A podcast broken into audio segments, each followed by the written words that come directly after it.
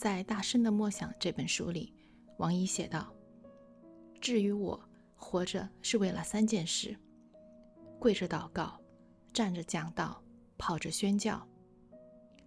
为此，主给了我三个锦囊，随时搬家，随时坐牢，随时回天家。”王一的妻子蒋蓉曾经问过他：“如果他被抓了，他当如何？”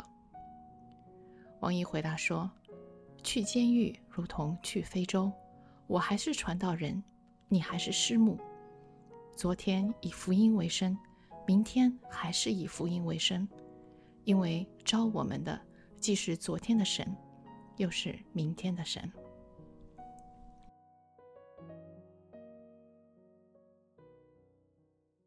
欢迎来到变奏曲频道，普遍真理，多样传播。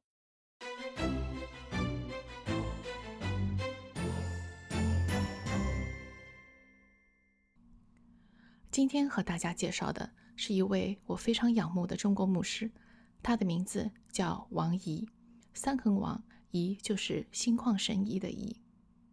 在油管上搜寻王怡牧师，第一个跳出来的是他的一个几分钟的正道短视频，标题是“习近平若不悔改，必遭灭亡”。这让人产生一种误解，似乎王怡牧师很热衷于参与政治。但其实这与事实相差的再远不过了。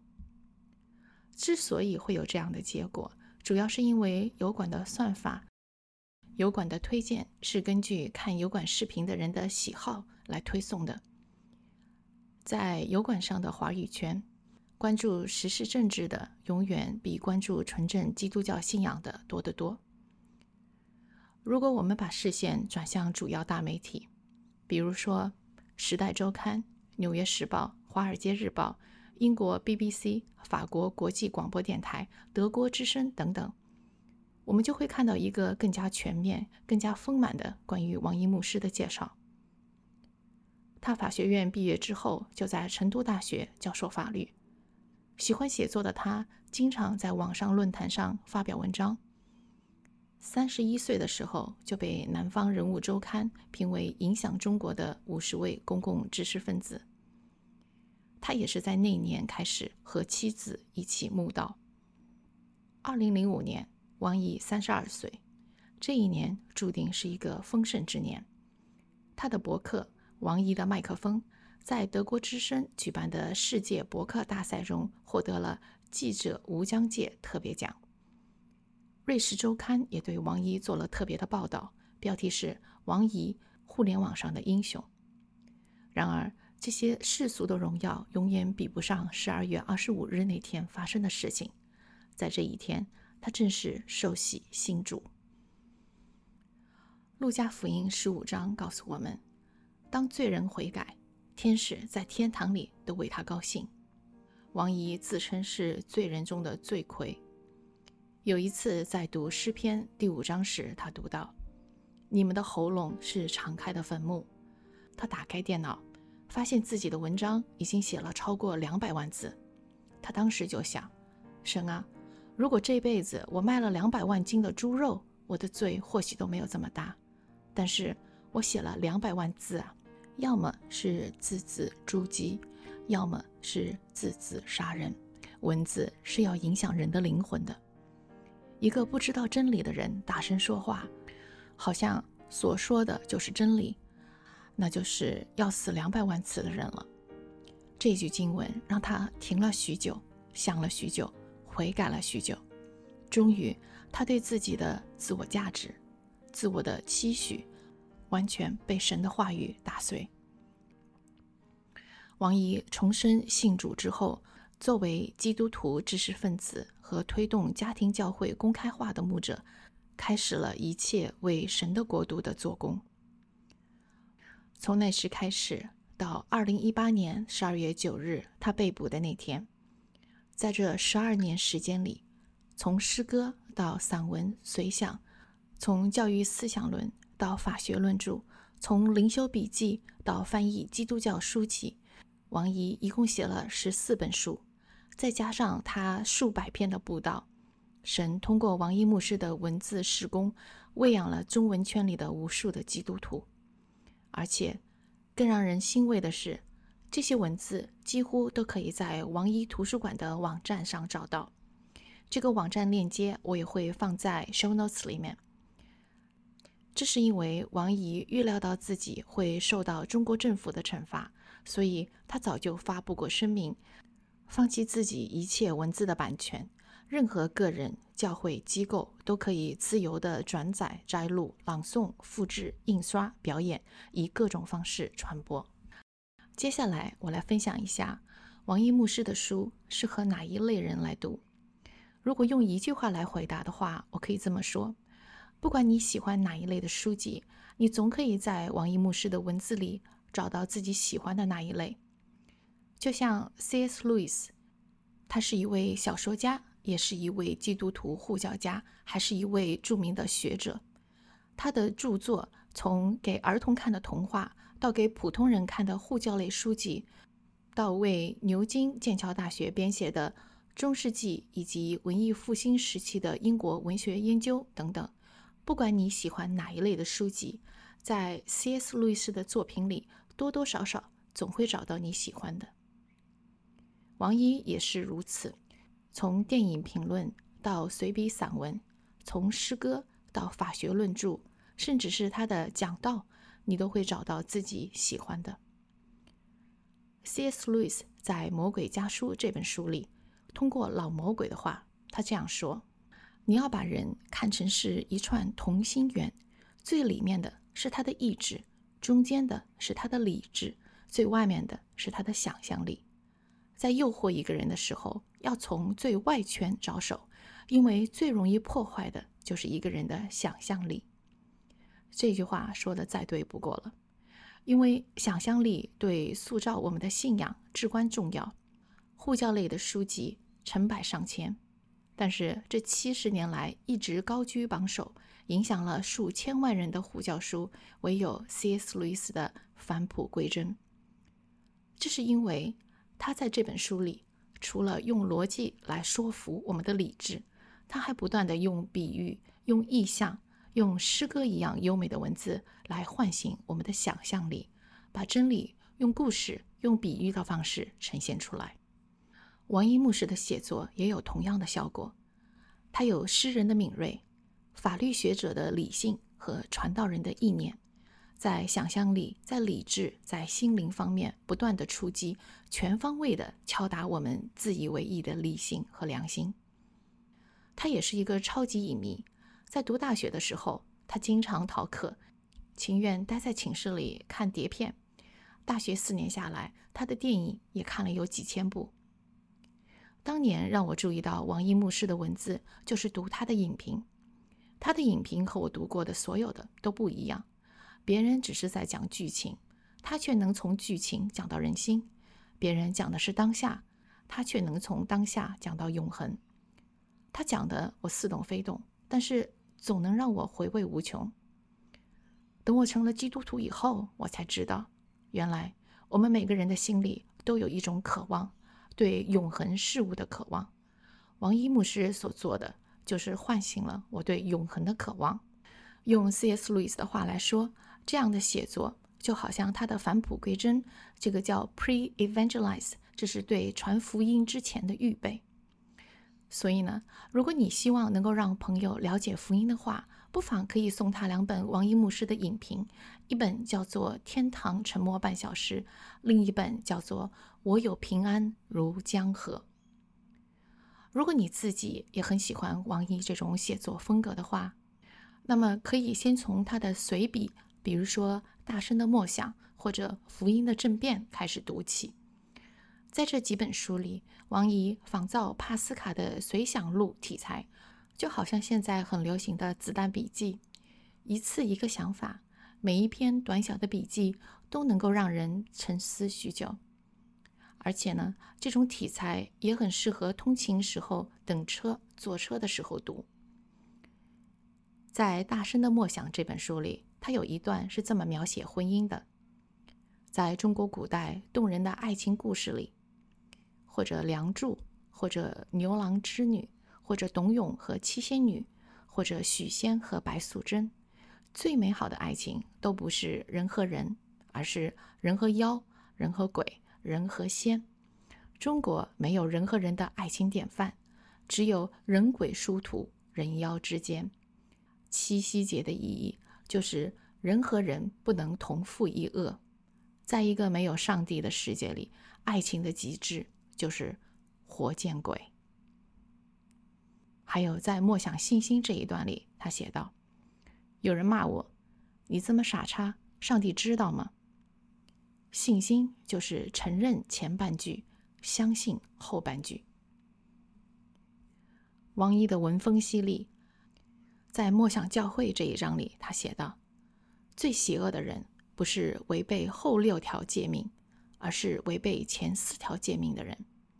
最邪恶的人是没有重生得救的传道人，和不照着圣经传讲福音的传道人，还有侍奉主不认真的传道人。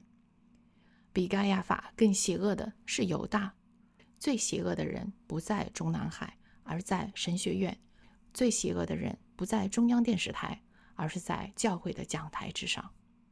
再有，他说如何观察一个传道人？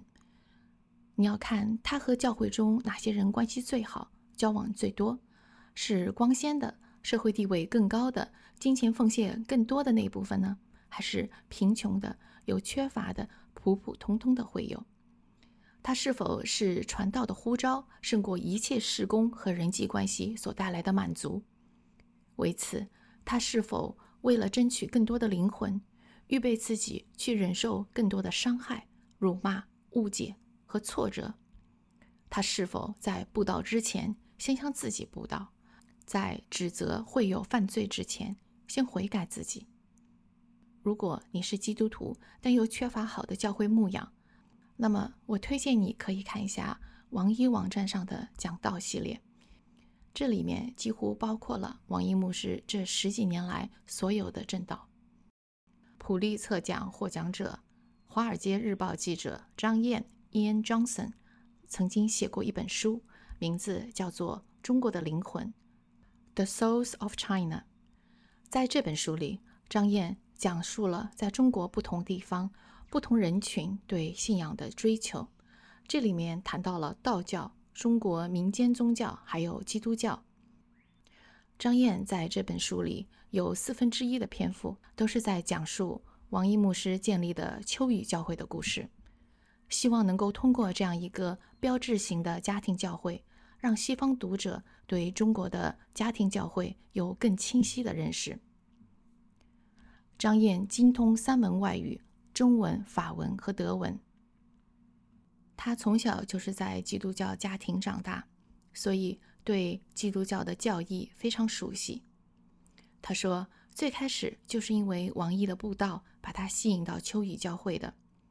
虽然王一的讲道时间比较长，至少四十五分钟，但是这是张燕听到的所有语言里讲的最好的布道。张燕在书里也说到。他梦想着有一天，这些讲道都能够被翻译成英文，在互联网上广为传播。在中国的灵魂这本书里，张燕是这么描写王怡的：当王怡面对教会开始讲道时，他看上去就像一个在寻找新大陆的探险者。他两手紧紧地抓住讲台的两端，人往前倾，重心在前脚掌处，眼睛有一点眯起来。透过厚厚的镜片，似乎他在盯着远方的某处。王姨两颊红润，笑容亲切。她开口讲话时，声音坚定有力，她的言语表达就像她的论述一样清晰。王姨从法学院毕业以后就开始教法律，从大学教师到后来的维权律师，她一直致力于宪政理论和中国的宪政转型。可是这一切在他信主之后就有了很大的改变。张燕注意到，有许多民主人士经历了六四之后，看透了共产党的真相，接受了基督教的信仰。张燕问王怡：“这也是六四带给他的改变吗？”王姨回答说：“六四摧毁了共产党在社会中的地位，这让他意识到自由才是社会里最重要的东西。张燕继续问道：“那你是不是觉得没有基督教的话，中国就不会有政治改革，就不会有自由了呢？”王毅回答说：“问题不在于是否能够达到政治目标。如果你相信天上有一个掌管万事万物的神，如果你相信人死之后还有一个永恒的灵魂，那么在地上发生的就无关紧要。”一个自由民主的社会对圣经的传讲有好处，但这不是必要条件。如果神愿意，他也可以让他的百姓活在一个没有民主、没有自由的社会里，他依然可以爱他们、照顾他们。真正的自由来自内心的自由，而不是外界所给予的自由。自由和政治没有关系，自由来自于知道神的话语。王一的老朋友于杰，也是一位非常有才的独立作家、异议人士。他比王一早两年信主，当年就是他和其他的几个人给王一夫妇传的福音。和王一不一样的是，他信主之后没有建立教会，而是依然活跃在民主政治圈里。于杰对张燕说：“神拣选王一来做一名传道人。”但是从另一个方面来讲，我觉得很遗憾，因为他不再像我认识的那个公共知识分子、作家或者法律学者。他现在写的东西比以往少了很多，因为教会里有许多事情都要他亲自处理。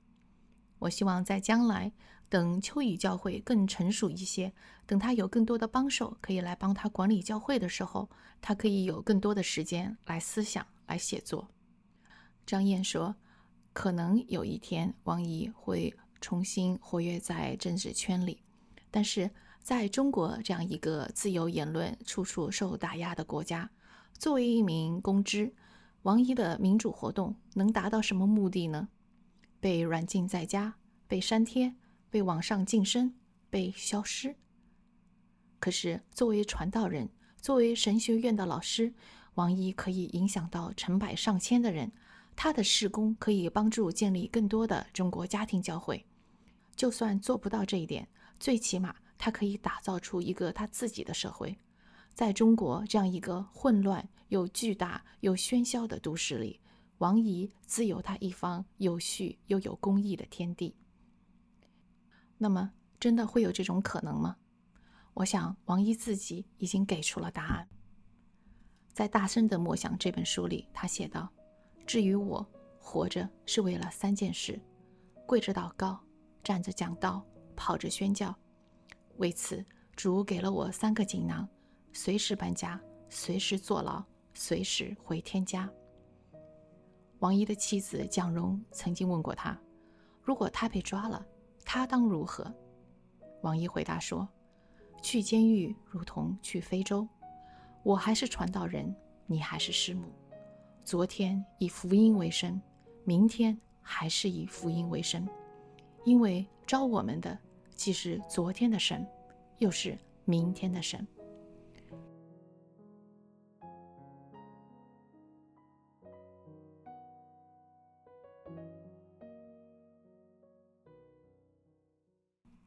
所以看到这一切，应该都很明了了。有许多知道王一只想传道的人。希望王毅依然参与政治，因为他犀利的文字，因为他的国际影响力。而有许多人不知道王毅只想传道的，以为王毅继续在参与政治，因为他们把王毅为六四死难者祷告看成是政治作秀，他们把王毅在教会讲台上喊话习近平若不悔改必遭灭亡看成是吸引眼球的噱头。然而，王一说：“那一切对政治怀着惧怕的人，对君王的权势怀着超过了他应该被尊重的地位和程度，实际上才是拜政治的人，实际上才是真正以政治为偶像的人，他们才是搞政治的人。”王毅不再是当年的宪政主义的王毅，因为他已经找到了值得他用余生去奉献的那一位昨天的、今天的。明天的永恒的神，他的文字已经被福音完全的翻转，因为他的生命已经被那位钉在十字架上的耶稣基督所翻转。